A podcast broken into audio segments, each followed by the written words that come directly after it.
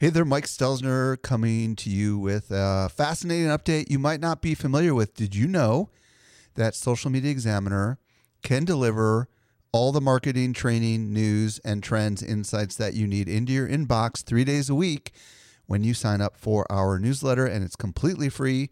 Simply visit socialmediaexaminer.com slash get updates and take your marketing to the next level. Welcome to the Social Media Marketing Podcast, helping you navigate the social media jungle. And now, here's your host, Michael Stelzner. Hello, hello, hello. Thank you so much for joining me for the Social Media Marketing Podcast. I am your host, Michael Stelzner, and this is the podcast for marketers and for business owners who want to know what really works with social media. I am stoked about today's show. Today, we're going to explore the science behind why people share with Jonah Berger, who's the author of a brand new New York Times bestseller titled Contagious Why Things Catch On. I'm also going to share some more tips on launching a new product or a new company. As a matter of fact, I'm going to go ahead and do that right now. Here's a word from our tour guide. This is the fifth installment in a series that I've been talking about over the last five weeks, which is really focused on how can you, if you're thinking about launching a new product, launching a new service, or even launching a new business, how can you do it in a way that's really going to get people excited? And the reason I'm doing this is, well, actually, the example that I'm using is mykidsadventures.com, which is a brand new online magazine for families, for busy parents who want to have adventures with their kids. And the reason I'm doing this is because I want to actually peel back the covers and show you how I'm getting ready to do this launch. And my hope is that you'll find some creative inspiration for your next launch. So, um, in the prior four uh, episodes, I started with talking about how it's important to set your vision. And then I talked about how to test your message to see if it resonates with people by creating a message and not putting the enormous effort into it. And then I talked about the process of recruiting people by putting out a general call to whatever following that you have. And then in the last episode, I talked about how to get people to commit to participating in the process. And in this particular case, uh, actually writing for mykidsadventures.com. And I went through that entire process. Now, today, what I want to focus on is how to get people really excited just before the launch. Hopefully, so excited that they're going to want to help get the word out when the actual launch happens. So, let me give you a little bit of backstory. We knew that when we were getting ready to launch My Kids Adventures, that uh, a subsegment of the social media examiner audience would meet our ideal criteria. They would be a working mom or a working dad or even a grandparent who has kids that are in that um, you know younger than 13 age bracket. And these folks are so busy that they don't spend enough quality time with their kids and they want to have fun adventures with their kids anywhere inside the house in the backyard or in the great outdoors. So um, what i wanted to do was to create a special list and i called it the founders list. And the idea here was if pe- i sent people to socialmediaexaminer.com slash kids and i on that page was the video and then at the bottom it says get on the founders list to be the first to be notified when we have exciting news to share my goal was to get 1,000 people on this interest list prior to launch. And the idea behind that is if you can get a thousand people excited about what you're about to do, that's a really big deal. And hopefully it can increase the chances that when you do launch, it's kind of a big splash. Now, to be on the founders list, I knew I needed to make something special for these people. So what I did was literally in my office with my iPhone, every week I would create a little video. And it would be like a little behind the scenes video. Sometimes it'd be one or two minutes, sometimes it'd be five minutes. But it was just me talking to the camera about what was going on with the preparation for the launch. And they're in my office and they could see all the stacks of papers and the stuff on the planned on the whiteboard. And it just gave a really cool um, essentially behind the scenes look of what was coming and it got a lot of people excited. And a lot of people were even emailing saying this is really cool. I'm really glad you're doing it. And i posted these videos up on youtube but they were unlisted which means you know nobody really knew they were there unless they happened to get the email so um, that's the first piece of advice is to give something special to people that are on a special list The next thing that I did was uh, knowing that we have a newsletter, and you may already have one too. We teased to the newsletter, and what we said in there was something like this: "Coming soon, my kids' adventures." Are your kids growing up too fast? Are you looking for fun activities but don't have much creative juice left? The founders of Social Media Examiner are launching a new online publication. Watch this video, My Kids Adventures. So the idea here was to um, get people to go ahead and watch the video and hopefully get on the founders list. So we were using our existing newsletter, which is over 210,000 people, and just putting this little tease out there in the news section of our newsletter. The other thing that we started doing was about a month out to a month and a half out from the launch, we put a big banner up on the homepage of Social Media Examiner. And as a matter of fact, um, it may still be there uh, when you listen to this recording. It just kind of depends whether you're going back and listening to old episodes. But the graphical header said Social Media Examiner presents My Kids Adventures, new online magazine for busy parents. Click here to learn more. When they clicked on that, it just took them to the same page that, you know, in the newsletter we took everybody to, which just simply had the video and said get on the founders list. You know, so far, just to review, we've got we're, we're mentioning it in the email newsletter. We're mentioning it on Social Media Examiner proper, which is our blog. And the other thing that we're doing is mentioning it in our podcasts, but in an educational way. So uh, if you've been listening to these uh, segments about how to launch a, a, product or a company, obviously I've been telling you how we're getting ready to launch My Kids Adventures. I've been talking about it kind of indirectly by talking about how to actually launch a company.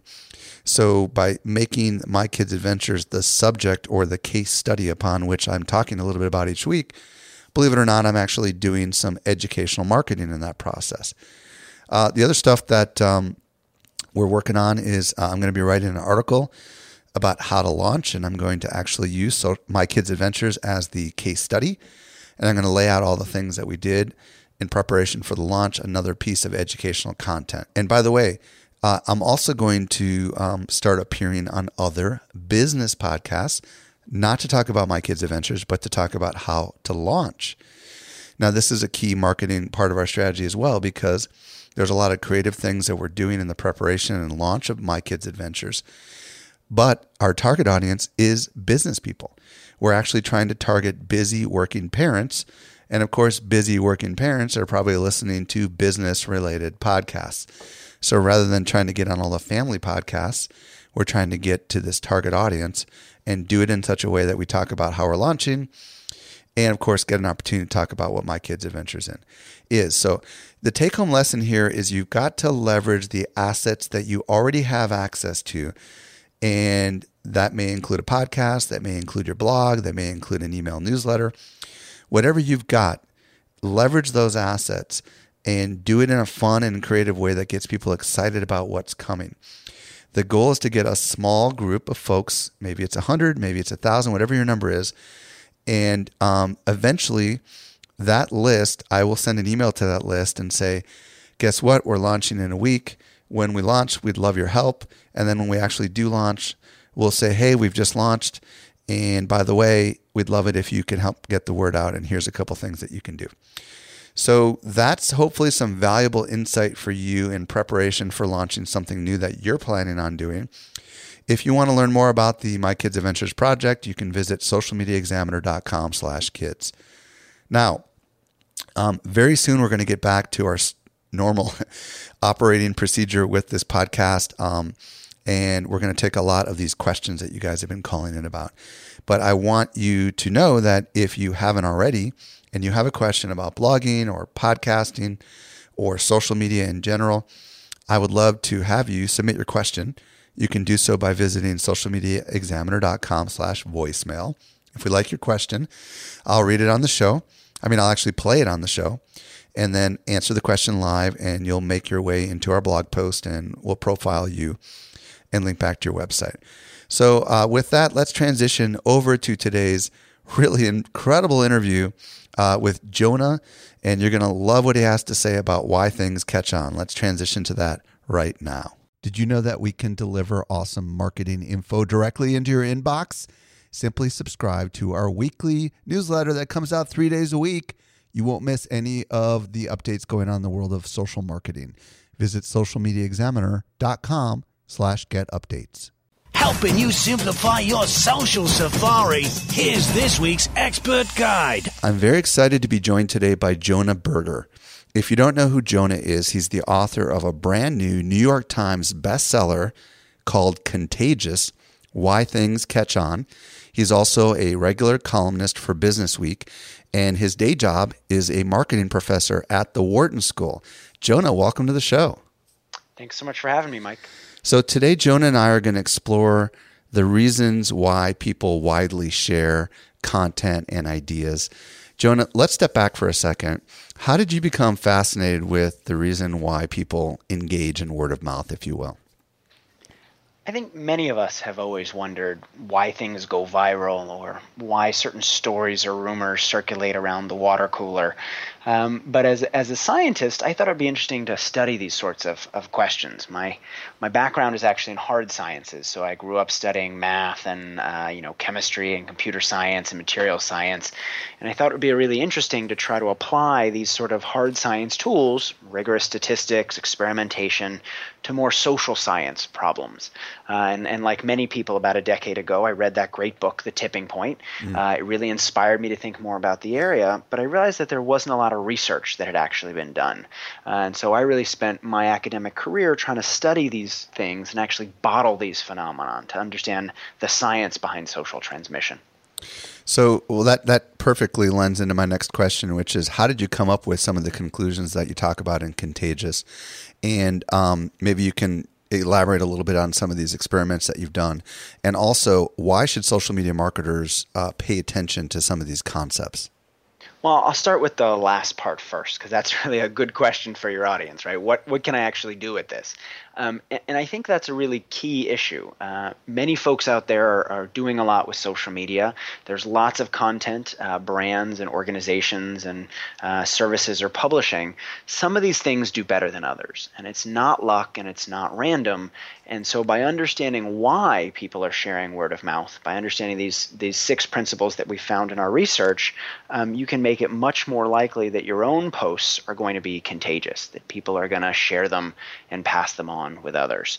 Uh, and so, how we reach these conclusions, we've spent a decade or so doing research in this area. Uh, we've done everything from, you know, take online content and look at six months of New York Times articles, scraping all their data, over 7,000 pieces of content. Hmm. Well, what about the content itself made people share it? We used rigorous textual analysis and, and coders to code different articles based on the emotions they evoked. And so we can say things like, well, you know, you add extra anger to a piece of of content, it's more likely to be shared. We've done the same thing with brands. Uh, we've looked at uh, thousands of brands, both online and offline, to understand well, why are some getting talked about and shared more than others? Really, what are those psychological drivers of sharing? And I think why this is really key is we all know that word of mouth is effective.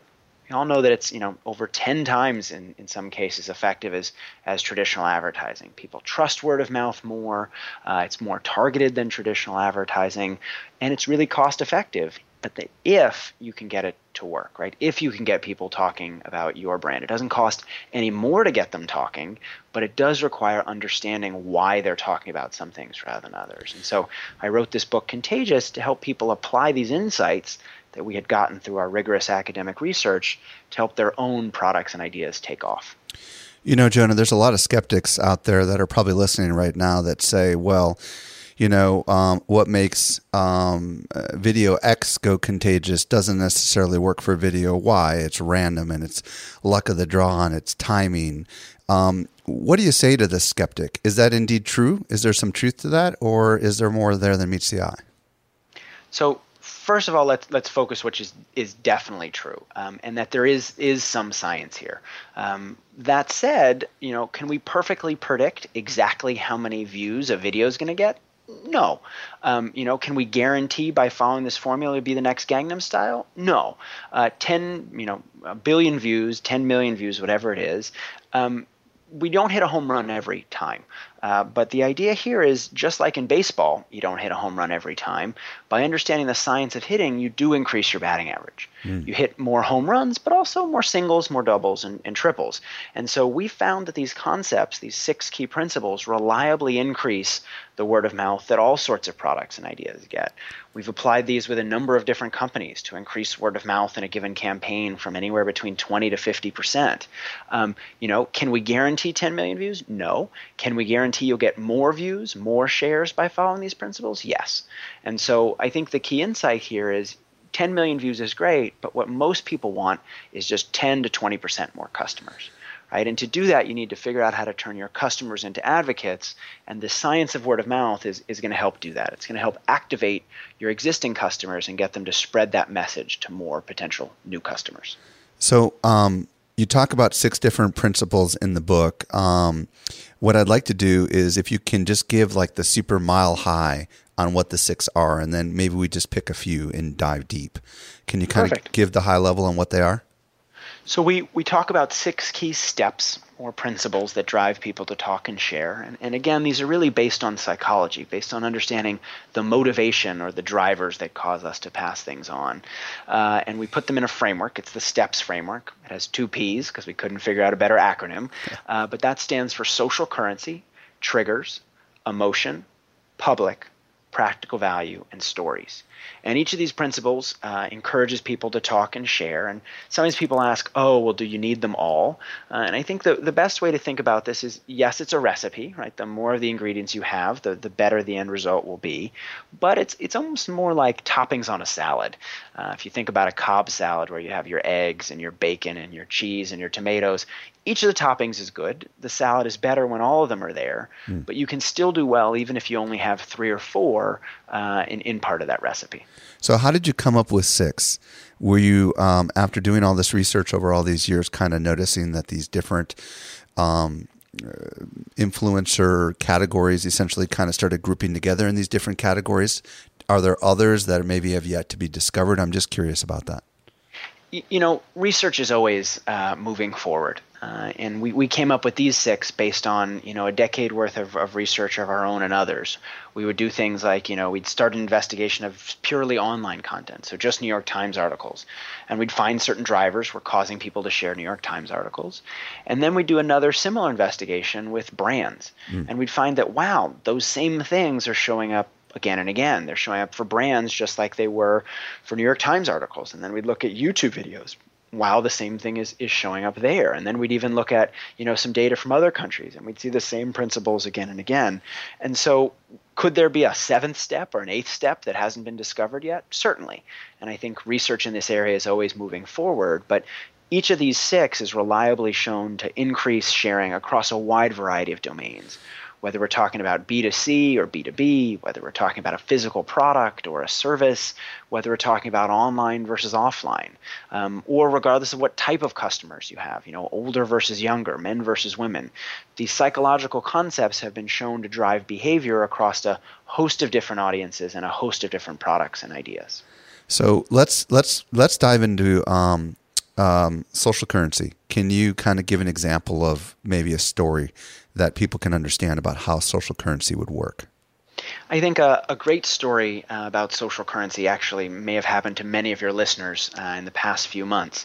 So, about uh, maybe four or so months ago now, LinkedIn sent an email out to many of their users uh, that said something along lines of Hey, user, you're one of the top 1%, 5%, or 10% of all the profiles on on the site. Uh, and many people received this email. They felt really good that they had gotten this, that they were one of those special set of users.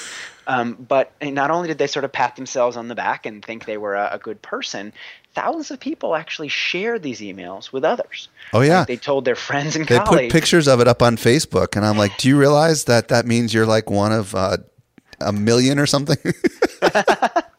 but but let's break that down, right? Because I think that's yeah. a, it's a perfect example of this idea. Why did people share this? So yes, they were actually one of a million or even you know five million people, so they weren't actually that special. But notice that they felt special, right? They felt like they had some sort of status or what I'll call social currency that not everyone else has.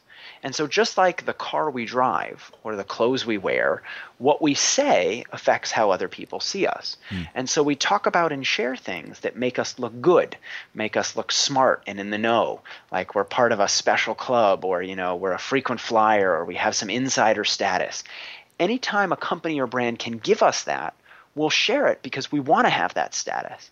But notice, just as that perfect example in the LinkedIn case shows, you know, they put it up on Facebook, which is word of mouth for LinkedIn as well. Right. By talking about, oh, I'm one of these LinkedIn influencers, along the way, they mention the brand, and the brand gets to come along for the ride. Oh, and not only that, but but um, I saw this happen multiple times where everybody's like, let's just make up a fake person like Jackie. Jackie, I always knew you were great. Congratulations, you know. and all yeah. these people would come out of the woodwork saying, yeah, major accomplishment. so so so what's really at play here is people want to somehow feel different is what I hear you saying there's that drive to look good, right? We don't we don't always want to be, you know, so different from everybody else, but we want to be a little bit ahead of the curve.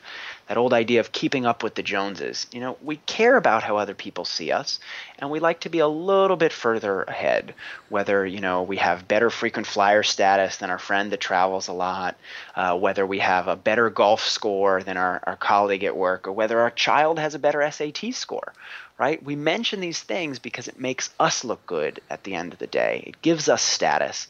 And so along the way, we often talk about the products and brands and ideas that give us that status.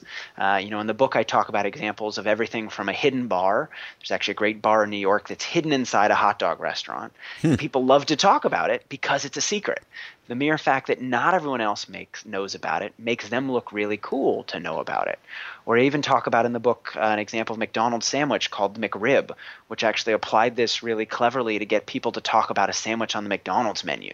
So, you know, the exact ways they applied this are a little bit different, but the concepts is the same.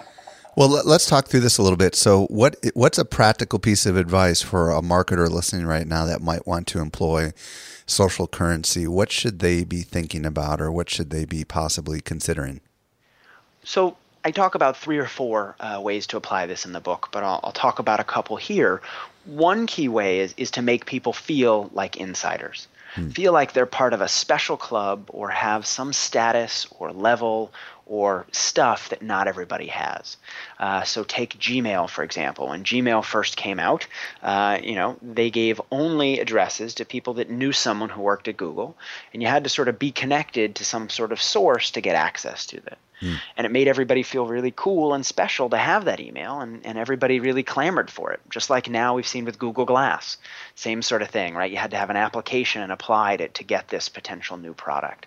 And, and you may not have the next Google Glass or the next Gmail. Google um, Plus did the same thing, right? I mean, everybody was clamoring in to get into Google Plus in the beginning. There, you know, I uh, with me this happened the same way. There's a product called Google Wave. I don't know if you remember. Oh yeah, Google I remember Wave. that too. Yeah. Yeah. So I had a friend who worked at Google, and he said, "Hey, we've got this new thing called Google Wave. You know, I, I, have access to it. Do you want access to it?" And I said, "I don't even know what this is, but I definitely, right? If if not everybody can have access to it, I want access to it because it makes me feel special and, and smart. And so I think there there are lots of ways to do that. Everything from you know restaurants that have uh, early openings, right? They open a, a, week early for everybody in the neighborhood, uh, the soft openings for people to come check out, mm. whether it's a, a, movie premiere, whether it's sending out free samples, whether it's, you know, letting people give you beta feedback on a, a new version of your product. All of these things make people feel special, limited edition goods, um, you know, access to information before everyone else has it. And so by making people feel like insiders, it gets them to talk and share. Do you think that um, in the case of Google, and others the idea that you've been selected or given the opportunity to be an insider and now I'm giving you three tickets that you can give away to your friends. Is is there something there to that you know to allow kind of a underground like hey I got in. Do you want to get in too? kind of thing? Is that part of this?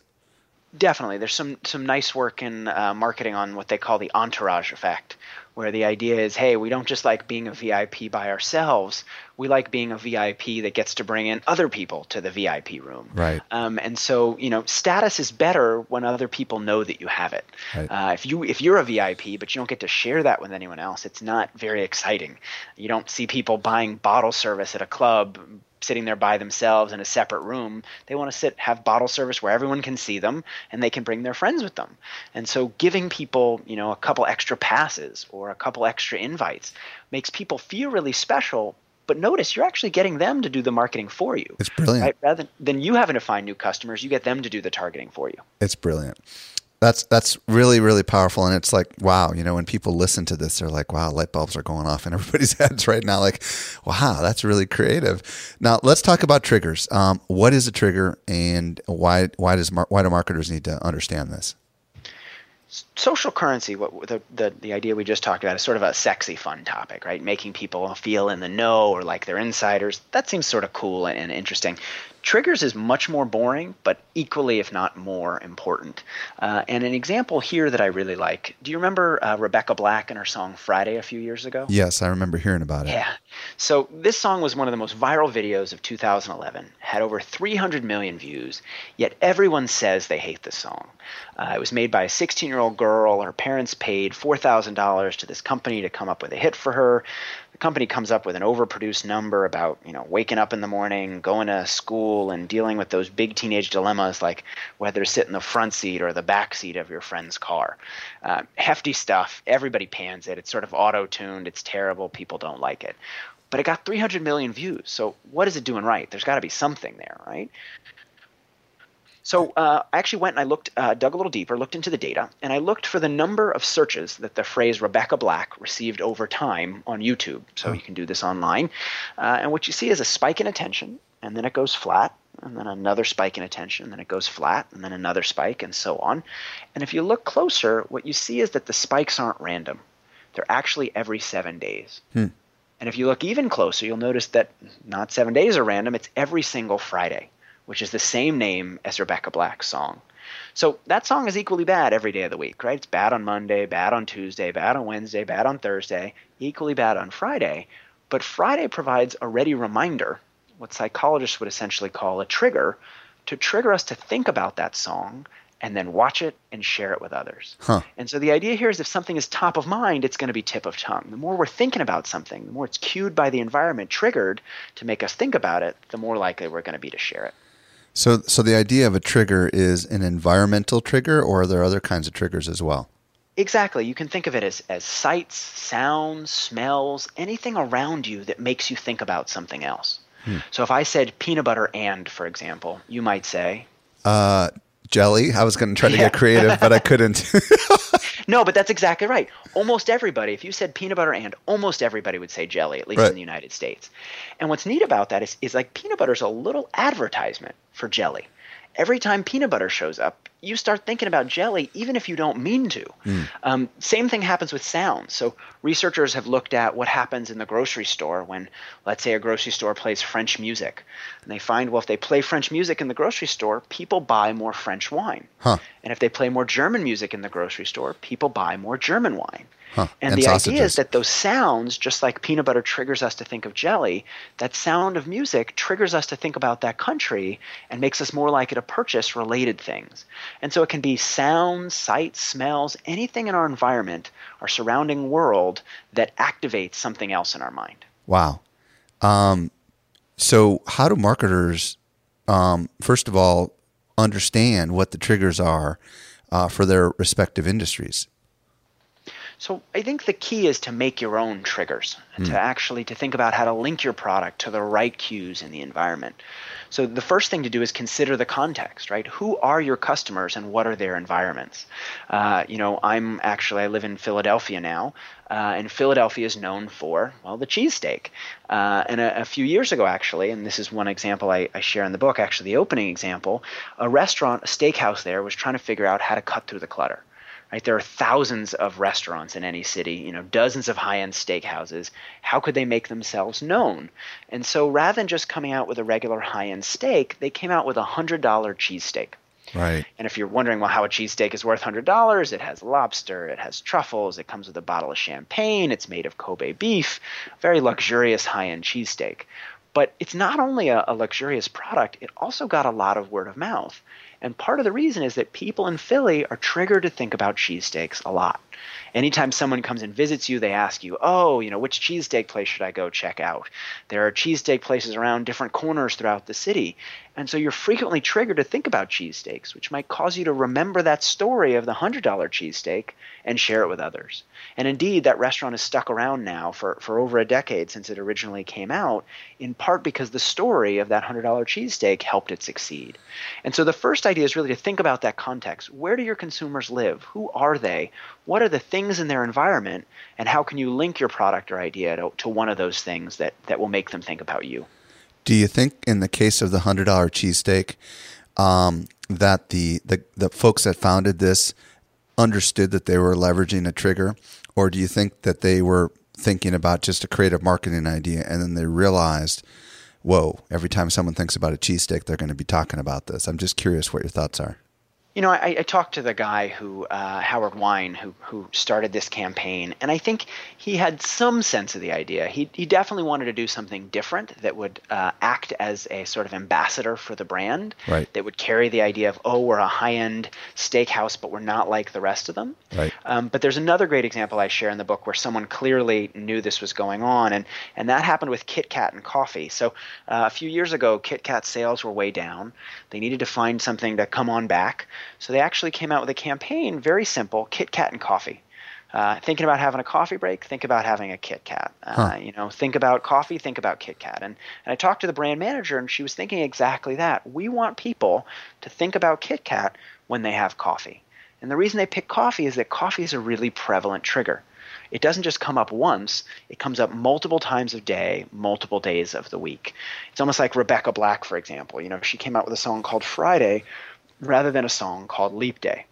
And Leap Day might have been an equally good song, but it wouldn't have been triggered as frequently because Leap Day doesn't come around very often. Huh. And so that second key is not only thinking about the context, but linking your product to a frequent trigger in the environment.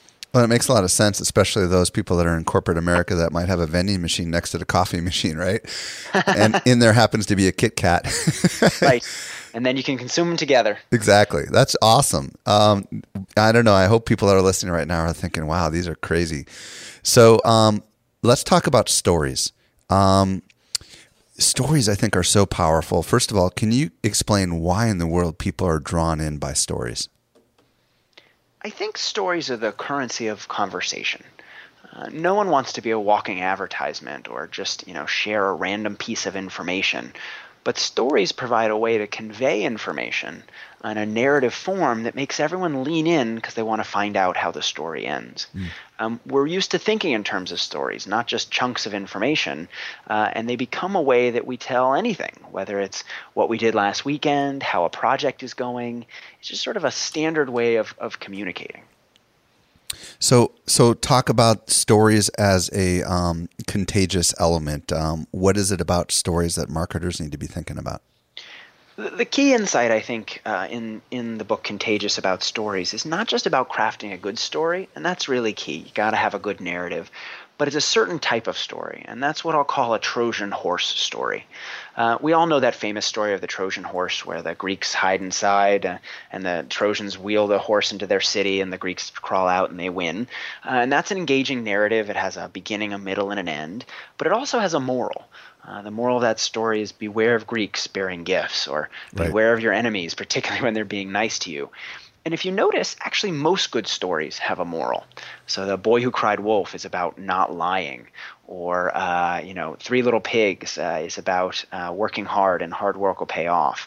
And what you realize, particularly if you have kids, is that, you know, sure, the morals could stand by themselves, but no one would listen to just the moral by itself. Right? The story almost makes the moral more engaging. You want to find out how the story is going to end, so you stick around for the punchline and you remember the moral because it's an integral detail. And so the key there is, is to think about how can you build a story that acts as a vessel a carrier for for your brand or your message. Um, are you familiar with the the video series Will It Blend? Oh, totally. Yeah, we have one of them. We have one of those things in our house, the BlendTec. so you know, Will It Blend makes uh, BlendTec makes great blenders. They have this series of videos for your listeners who aren't familiar with it called Will It Blend, where they blend everything from an iPhone to marbles to they even try to blend, I think, a crowbar. Really engaging videos. You know, the set of videos has over 150 million views. Uh, each video sometimes has over 10 million views. They're really amazing to watch. Who would have thought that an iPhone could, you know, get blended in a blender? It must be a really amazing blender. Uh, but if you notice while you watch those videos, yeah, they're really engaging. Yeah, you feel you have to share them with others because they're remarkable. They have that social currency, but they also carry the message of the brand. It's challenging not to talk about that video without letting people know that they make a really tough blender.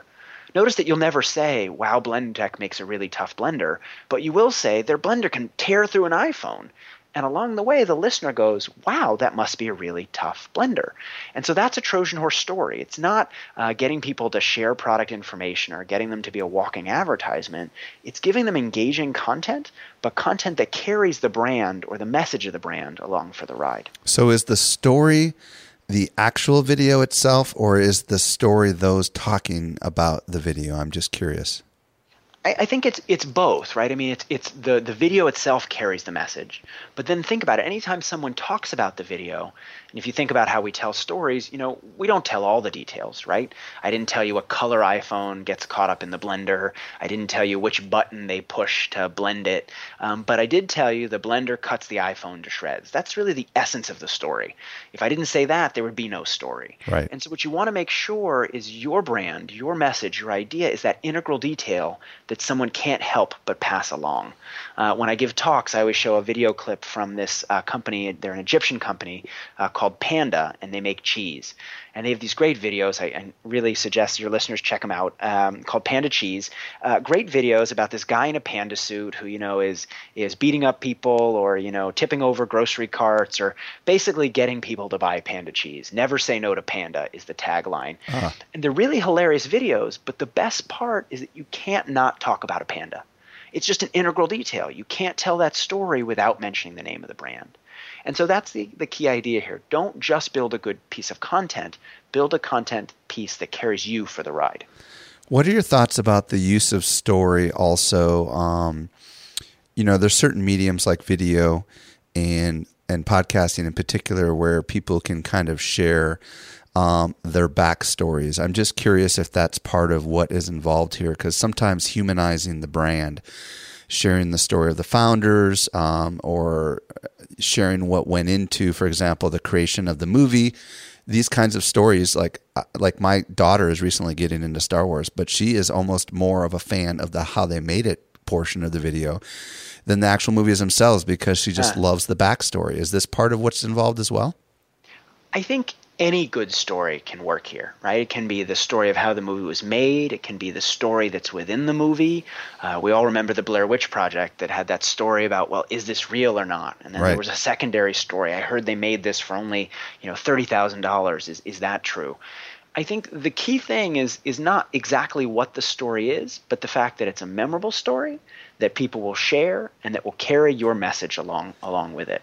So, you know, if, if you're a brand or you're a company and you're trying to figure out, well, what's the right story to use, think about well what story do people remember already or what story are people telling uh, you know when they interact with your brand when they talk to a customer service representative or if you're a small business when people use the product what do they naturally tell others about that thing?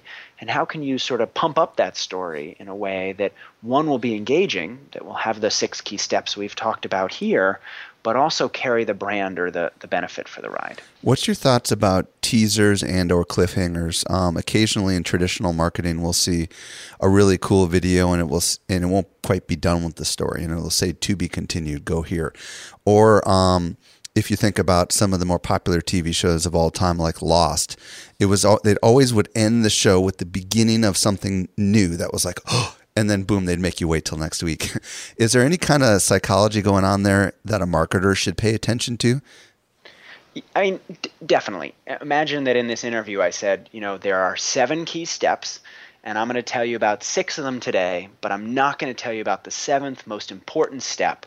That's a secret one, and you have to go to my website and put in this special code to find out what that step is. All your listeners would be going, "Oh man, I want to know what the seventh step is." Right. Um, and because what these things do is they they point out a gap in our knowledge. Uh, they show us that we know something, but not everything, and so they make us want to find out the rest of that information. As soon as we don't know something, you know, uh, sometimes I, I, write content where I say, you know, here are the six secret steps to word of mouth. And merely calling them a secret makes them seem better because it goes, wow, I, I wonder what those are. Um, and that's what Lost and many of these good narratives do. They make us tune in for the rest. Uh, it's almost like watching three quarters of a basketball game. Yeah. That's not enough, right? You want to watch the fourth quarter to find out who. Yeah, or the power goes out in the final minutes of an uh, important uh, sporting event, right?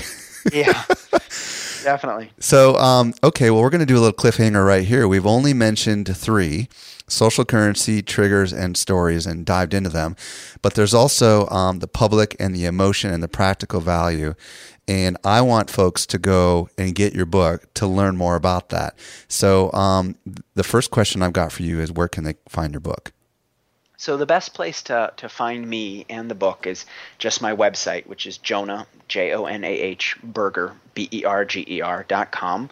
Uh, there's lots of links to the book there. You can also find the book on Amazon or Barnes and Noble or any place where, where books are sold. Uh, but if you go to the website, there's also a resources tab that has a bunch of, of free resources to help people apply these ideas. So there's a workbook if you're a small business and you're trying to figure out, okay, I read the book, I've got the steps, how do I make them work for me? Uh, the workbook is a, a, nice sort of add on to help you and your team sit down. You can print it out, work through it. It's got some blanks to, to fill out answers to questions and help you think through each of these principles and how you can make them work for you. Uh, there's also a downloadable one pager for your, for your office and, and all sorts of different content to help people apply these ideas. Well, folks, I hope you um, have been listening to what Jonah's been talking about because I really do feel that most marketers are not thinking about um, things that they can do to increase the likelihood that people will want to share their their content, their ideas, their products and services. And I believe that investing some time into learning these principles that Jonah's talking about really can pay off in spades. And I mean, I don't know how much your book is. I'm guessing it's under $30, right, Jonah? It is. If you go on Amazon right now, I think it's something like 15 to 18. Yeah. So um, the the trick is to go from listening to doing, which is the magic thing that none of us. I mean, what's the social trigger for that, Jonah? How do you get people to go from listening to a great idea and acting on it? I mean, I, think this is a great way to, to think about it. Think about your business, whatever business that is, and think about how you get new customers. And if you ask some of your new customers when they come in how they heard about you, how they found out about you, you'll be amazed to see how many of them come in through word of mouth. And so the question is how just to turn that dial up a little bit more. How to get each of those customers, imagine if each of your customers told just one more potential customer about you how big your business would get based on just that one extra incidence of word of mouth. And it's not luck and it's not chance. By following these principles, you can get your existing customers to talk more and bring in those new customers and, and grow your business along the way. Jonah Berger, author of the New York Times bestseller Contagious Why Things Catch On. Thank you so much for sharing a lot of your insight with us today. And I know a lot of folks are really going to probably go back and listen to this again and again. I appreciate you taking time out of your busy schedule. Thanks so much for having me. I appreciate it. Well, I hope you got a lot out of that interview. Definitely be sure to check out Jonah's new book, Contagious. Also, if there was anything that you heard during this podcast that you missed, you can get the show notes at socialmediaexaminer.com slash 48. Uh, you can also leave any comments or questions there, and I'll be happy to uh, answer them for you. Also, just want to um, ask you that if you've been listening to this podcast for a while and you found value in it, I would love it if you would consider going over to socialmediaexaminer.com slash iTunes, all lowercase. Uh, that'll give you a link to our show on iTunes, and I'd love it if you'd be willing to write a quick review or at least give us a star rating. That helps us um, get discovered by more people in the iTunes community and helps us grow. Well, this does bring us to the end of yet another episode of the Social Media Marketing Podcast. I am your host, Michael Stelzner. I hope you make the absolute best out of your day, and may social media continue to change your world. The Social Media Marketing Podcast is a production of Social Media Examiner.